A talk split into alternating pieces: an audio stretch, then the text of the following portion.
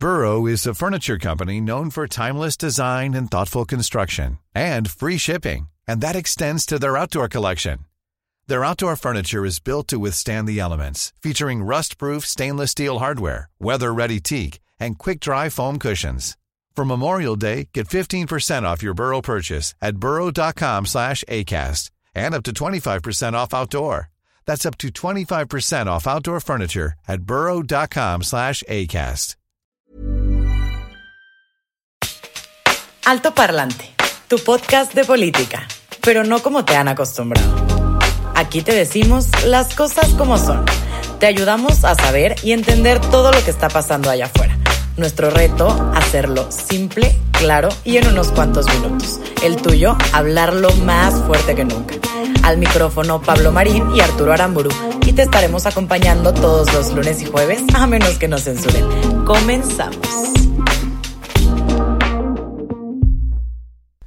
¿Qué tal, señores, señoras, gente bonita de todo México y de allá afuera, que nos escuchan, que nos sintonizan, que están al pendiente de este, tu podcast favorito de política. Ya llegó, ya está aquí el altoparlante del día, como todos los lunes y jueves, acompañándote.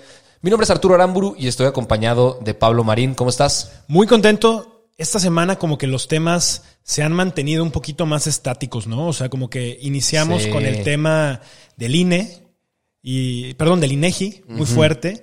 Eh, ahorita vamos a hablar del INE, pero como No, que y eso lo de, es la- lo que... lo de las energías renovables, igual fue un tema que además han tenido que noticias. irse y desdecirse porque como que este gobierno pareciera que es muy errático, ¿no? Como que de repente no Sí. se ponen de acuerdo, les falta Sí. hacer como que equipo atrás A ver, ponerse de acuerdo. Nada más retomando temas del capítulo pasado. Sí.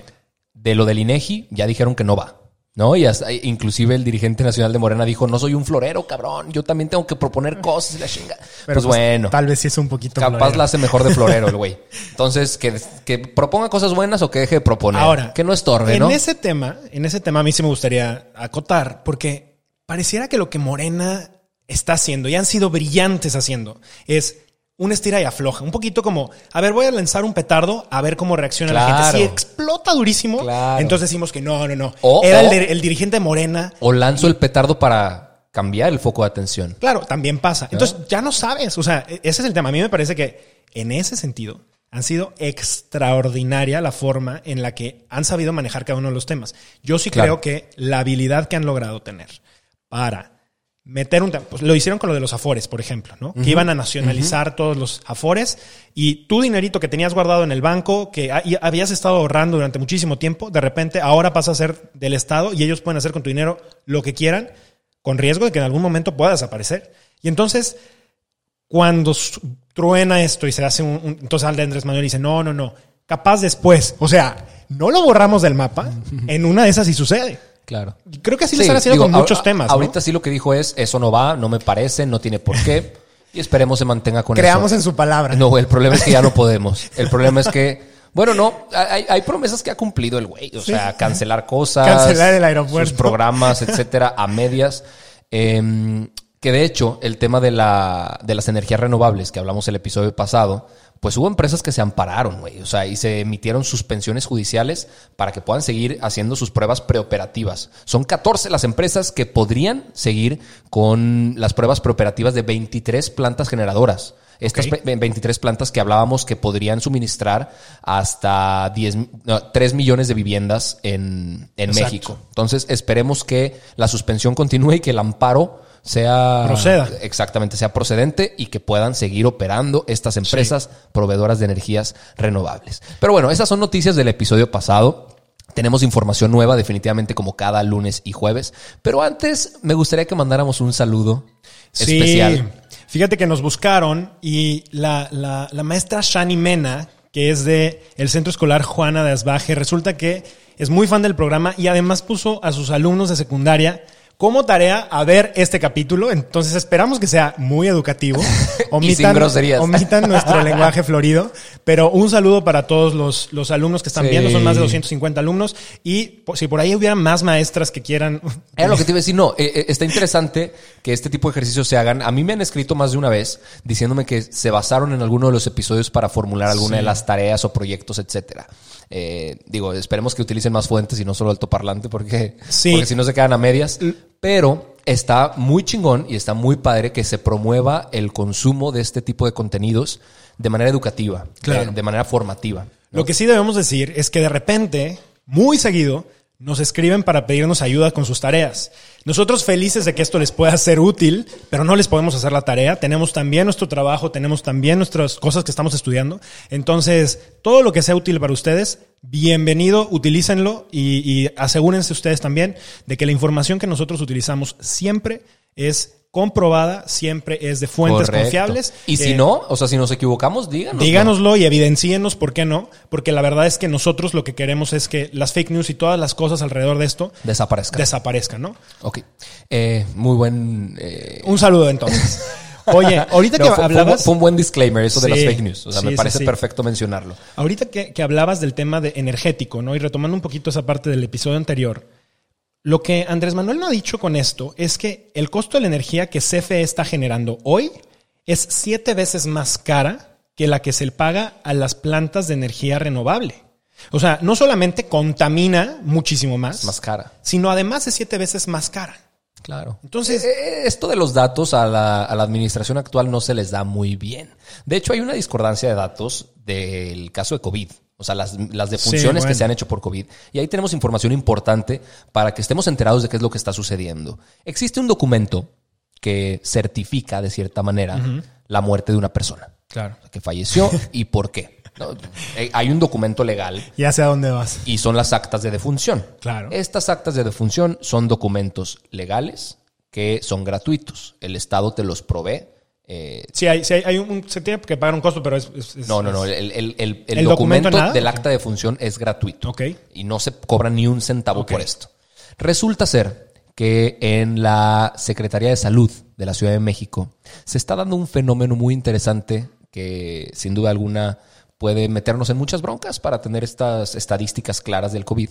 Güey, están coyoteando actas de defunción. Esto quiere decir que en los eh, edificios de la Secretaría de Salud donde normalmente la gente iría a tramitar este tipo de documentos, que normalmente se pueden hacer también si la persona fallece en el hospital, hay personas vendiendo actas de defunción falsas No, no, no. para que la razón sea otra, la razón de muerte de la, de la persona. Entonces están truqueando para que no se genere con COVID la- el, el acta de defunción y para que los trámites del proceso se encargue un tercero, que es el coyote en este caso. Ahora, ¿qué ganan logrando que, que sea otro tipo de Mira, enfermedad? de- no, de entrada, la, Otra la- causa la- de muerte. La eficiencia del proceso porque Es más ligero, te, quitas, te quitas de broncas. Claro.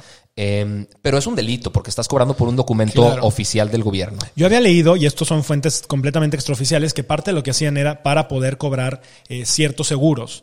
Entonces, eh, había como algunas cláusulas y había algunos seguros que si era por COVID no te daban como algunas pólizas, etcétera. Digo, Puede aquí ser, se empieza a especular mucho.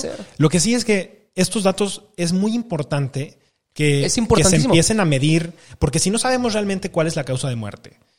Entonces, ¿Cómo no mides? sabemos, o sea, si la epidemia es real o es, fa- es falsa, si el gobierno está diciendo la verdad o no. Correcto. Este, o sea, es, es- es muy complejo. Correcto. An- Animal Político pudo acceder a, a las, a las actas de defunción de, de la Ciudad de México, los registros que se Sí. tienen, y revelaron que, mira, hoy en la mañana yo me, chequeé- me, me metí a checar la plataforma de COVID y decían que tenían 1.618 defunciones por COVID Sí. en la Ciudad de México. Sí. Pues, An- Animal Político encontró 4.577 actas. Y las que Por a- COVID. Y las que vienen. O sea, Entonces, no, ahí hay una diferencia de Sí, no, 3.000, no. güey. Impresionante. Es, es tres veces más Sí. de lo que se Y está registrando en muertes. Con, Exacto. O sea, imagínate. en muertes con esa causa. Imagínate la cantidad de contagiados que ni siquiera saben porque o son asintomáticos o porque eventualmente no fue tan grave la cosa, ¿no? O sea, O la persona que murió sin que se le hicieran pruebas y, el- y fue otro diagnóstico. claro, claro. que al final no se pudo hacer. Pero bueno, todo esto es importante porque justamente el día de ayer se presentó el plan gradual hacia la nueva normalidad en la Ciudad de México. Yo considero que es importante, independientemente si eres de la ciudad o no, de cualquier Claro. estado del país en el que tú vivas, porque seguramente va a ser un tema que se va a replicar. Sí. Eh, si algo funciona en la Ciudad de México, pos- posiblemente podría funcionar en el resto del país, aunque las condiciones y la dinámica social sea un poco distinta. Y además veamos que la Ciudad de México tiene muchísimos recursos para hacer análisis mucho más a fondo Claro. de qué cosas deberían de hacerse en caso de este Pero tipo de fíjate, a, contingencias, a- ¿no? a mí me pareció un plan Muy bien. muy bien hecho. Sí, sí, sí. A Claudia Sheinbaum yo creo que es de las primeras cosas que le reconozco, güey. Porque Sí, no, no incluyó solo temas de la salud. Y es aquí donde quiero hacer un poco de énfasis. Habló de temas que me parecen muy integrales. Que qué bueno, güey, que se preste atención en esto y que no sea solo verbo. Sí. que al final se pueda actuar. Temas como la disminución de desigualdades. En el plan dicen, no mames, las desigualdades se hicieron muy evidentes durante la emergencia sanitaria. Luchemos para que las desigualdades cada vez sean menores. Privilegiemos a los más vulnerables, a las embarazadas, a los adultos mayores. Eh, relacionémonos de manera distinta con el medio ambiente. Claro. Que exista un menor impacto, que consumamos menos bienes. Eh, Que contaminemos menos con energía, ¿verdad? eso no lo dijo. no, pero- eso no lo digo. que se creen esquemas de trabajo que no tenga contacto entre las personas que no sean esenciales en oficina. Eso Sí. quiere decir home office, que por favor Empecemos a podamos eso. migrar a ese esquema de trabajo en el que la gente no tenga que trasladarse horas todos los días para llegar a su oficina. Claro. Que, que tengamos un acceso a alimentación sana para que la salud podemos procurarla de una mejor manera, que todos tengamos acceso a agua potable, que los espacios públicos fomenten deporte y recreación. Fíjate qué cosas tan padres Sí, sí, sí. empiezan a detallar en este plan Claro. de hacia la nueva normalidad. Entonces, no es solo temas de salud de estornúdate con el brazo, usa gel antibacterial y cubrebocas. Es un tema más integral que puede llegar a afectar de manera benéfica las raíces de los problemas. Sí, y además se, se ha visto una respuesta extraordinaria por parte también de las empresas, en donde muchos de ellos, por ejemplo, en Estados Unidos ya Twitter creo que le dijo a, a sus empleados que si se querían quedar haciendo home office por el resto de, de- de su trabajo con ellos, podían hacerlo. Podían es decir, no tenían que regresar más. Hay muchas empresas que ya están ahora pensando en reformatear la forma en la que están trabajando con, con sus empleados y entonces ahora les están dando otro tipo de incentivos para que tengan un muy buen internet, para que tengan una buena silla en su casa y puedan estar trabajando y entonces la empresa también se ahorra un dineral Claro. porque tienen que estar contratando instalaciones súper caras donde tienen que tener internet, teléfonos, secretarias, eh, personal de limpieza, etcétera Es una bendición. creo que realmente ojalá que esto nos sirva como humanidad para dignificar las condiciones de trabajo de muchísimas personas que la verdad es que en muchos casos son precarias. Desafortunadamente creo yo que para las personas que las condiciones son más precarias, esto no va a cambiar. Y muchas veces este tipo de condiciones son las que generan que sigan en pobreza, que sigan Claro. eh, exponiéndose a muchas más cosas. Y entiendo que hay una serie de cosas de la industria de transformación en específico que, que no se pueden hacer. Si tú estás en una línea de producción, pues es muy difícil que hagas el home office y lo mandes. O sea, yo entiendo. Pero sí tenemos que empezar a pensar de una manera mucho más integral en donde no dejemos a nadie atrás. Finalmente lo que necesitamos es crecer como sociedad. Y a mí me preocupa Claro. mucho en un país en donde el presidente está buscando que seamos, distribuyamos la riqueza entre todos, pues el día de mañana, si no vemos las condiciones suficientes para seguir generando riqueza, se nos va a caer la economía. Necesitamos pensar Y para- en cómo vamos a seguir generando riqueza en este país y no solamente limitarla. Para, para los que tengamos la fortuna de poder acceder a un home office, a hacer los trabajos desde el hogar, Claro. entendamos que somos sumamente privilegiados, porque ese tipo de condiciones también discriminan, querramos o no, por reglas que no están escritas en la sociedad. Entonces, si tenemos la oportunidad de realizar home office, aprovechémoslo, Claro. hagámoslo de la mejor manera para que esas condiciones puedan prevalecer y cada vez más personas puedan incluirse a esos esquemas de trabajo. Sí. ¿no? Y, y hagamos también una- un llamado a la sociedad, a ti que nos estás viendo en casa, que si eres de, esta- de estas personas afortunadas que hoy tienen la posibilidad de ser más solidario o con tu personal eh, cercano, si es que eres empresario o tienes personal doméstico, hay que ser mucho más solidarios y hay que entender que ellos son exactamente iguales a ti, que también les preocupa el tema del coronavirus, que también les preocupa que el día de mañana sus hijos puedan tener condiciones de salud, de educación, de vivienda. Y, y- y se vale en estos momentos también, pues dar un poquito más, tratar de dar más propinas, tratar de ceder, porque nadie le estamos pasando bien, todos estamos sufriendo, a todos nos ha pegado esto. Y si tú eres de los que, por suerte, porque esto es meramente un acto de suerte, no te ha pegado, pues también se trata de pensar en la otra persona y cómo puedes ayudarlo a que mantenga su calidad de vida, ¿no? Totalmente, totalmente. Y te voy a cambiar de tema porque es algo de lo que no podemos olvidarnos el día de hoy. Tenemos que hablar al respecto. es el tema de Santa Lucía, que seguramente tú viste en redes sociales y allá en casa probablemente también lo vieron, espero que estén al tanto de esto. Se encontraron 60 mamuts, bueno, restos de mamuts, bueno, no el, no el mamut ahí, güey. Estaban vivos y nadie los había visto. 60 restos de, bueno, restos de 60 mamuts, mejor Exacto. dicho. Entre 60 y 70. Eh, los encontró el Instituto Nacional de Antropología e Historia en los terrenos donde se construye el aeropuerto de Santa Lucía. Es que esto, de verdad es que esto ya parece una historia sacada de, de una película de ciencia ficción. O sea, si de por sí el aeropuerto lleva un avance hasta ahora del 20%. Sí, 18, 18.7. Redondémosle a los 18.1% 20%. del 20% hay que regalarle unos puntitos para que pase y no pasa aún así. Además, le surge 60 mamuts que tenemos ahora que ver cómo sacar de ahí, porque pues obviamente son, son temas Pero, güey, ya dijeron. De hecho, el coordinador nacional de, de arqueología, Pedro Francisco Sánchez Nava, publicó una carta diciendo, no se preocupen, vamos a hacer una galería con todos estos restos Ay, qué justamente en el aeropuerto. Entonces, Ay. tú vas a ir pasando en el aeropuerto con tu maletita En y de repente, ah, cabrón, unos restos de mamut 60 mamuts. ¿no? preciosos 60 mamuts en los pasillos del aeropuerto corriendo a la sala de espera.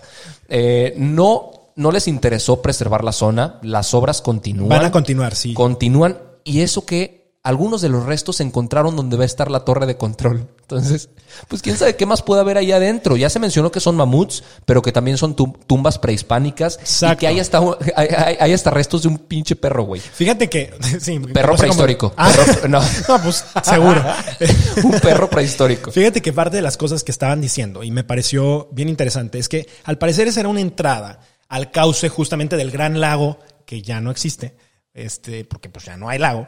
Y entonces por eso se encontraban ahí eh, los mamuts. Entonces muy probablemente lo que hacían es que estas tribus cazaban ahí a los mamuts y entonces por eso se encontraron los huesos. Claro. No se sabe muy bien, a ciencia cierta, si los huesos eh, están como, porque no están íntegros los animales así, los huesos como si no fueran intactos.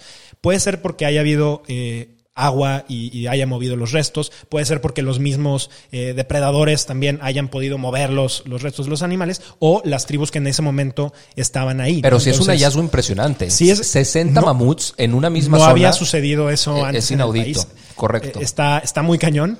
Ojalá que eso eh, no, no perjudique mucho las tareas y que si las perjudica, pues sea para que digan que nos regresamos con Texcoco, ¿no? ¿O qué? Pues a ver, güey, ya, ya- ya les pasó una vez. ¿Te acuerdas que descubrieron, no? Se dieron cuenta que había un cerro, el cerro de Paula.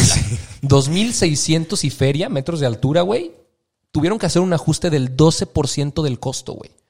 Eh, les, les va a costar al final 78.577 millones de pesos. Sí. Más los 71 mil millones de pesos que costó cancelar los 692 contratos que ya existían con el Naim. O sea, toda la compraventa de bonos que ya estaba puesta, que ya estaba funcionando. Entonces, en total, ahí hay 140 mil millones de pesos que les está costando su aeropuertito. Sí, o sea, ya, ya está comprobadísimo que es un aeropuerto que va a ser más caro que el de Texcoco, no Claro. solamente por el error de haberlo cancelado. Y A, a- a mí, a mí algo que me da mucha risa, güey, y lástima, la verdad, de algunas personas, es cómo, cómo funciona la, la- la defensa de ideas, ¿no? Había gente que decía, no mames, se están inventando eso, los mamuts ni siquiera existían en la zona. Oye, ¿cómo, cómo Seguramente escondes está- güey, no 60 mamuts? O sea, seguro están ahí, o sea... O sea, eso por parte de la gente Claro. de la 4T, que dicen, no, están nada más metiendo eh, los capitalistas Saludos. neoliberales, están metiendo cosas para que esto se perjudique. Del otro lado, y aquí un saludo a Pedro Ferriz de Con, que está intentando hacer un golpe de Estado, güey. Está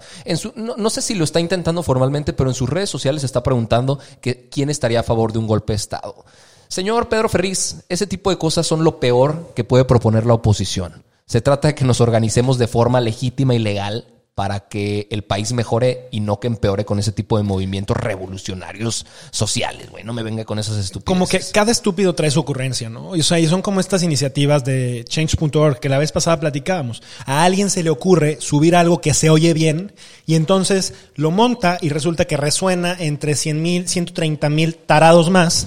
Y entonces ya ahora resulta que 130 mil firmas de quien sea Claro. van a hacer nada. Claro. Porque ese tipo de iniciativas no sirven de nada. Por eso, por eso nosotros empezamos a hacer este tipo de iniciativas. Porque lo que queremos es que ustedes en casa realmente impulsen políticas públicas de verdad.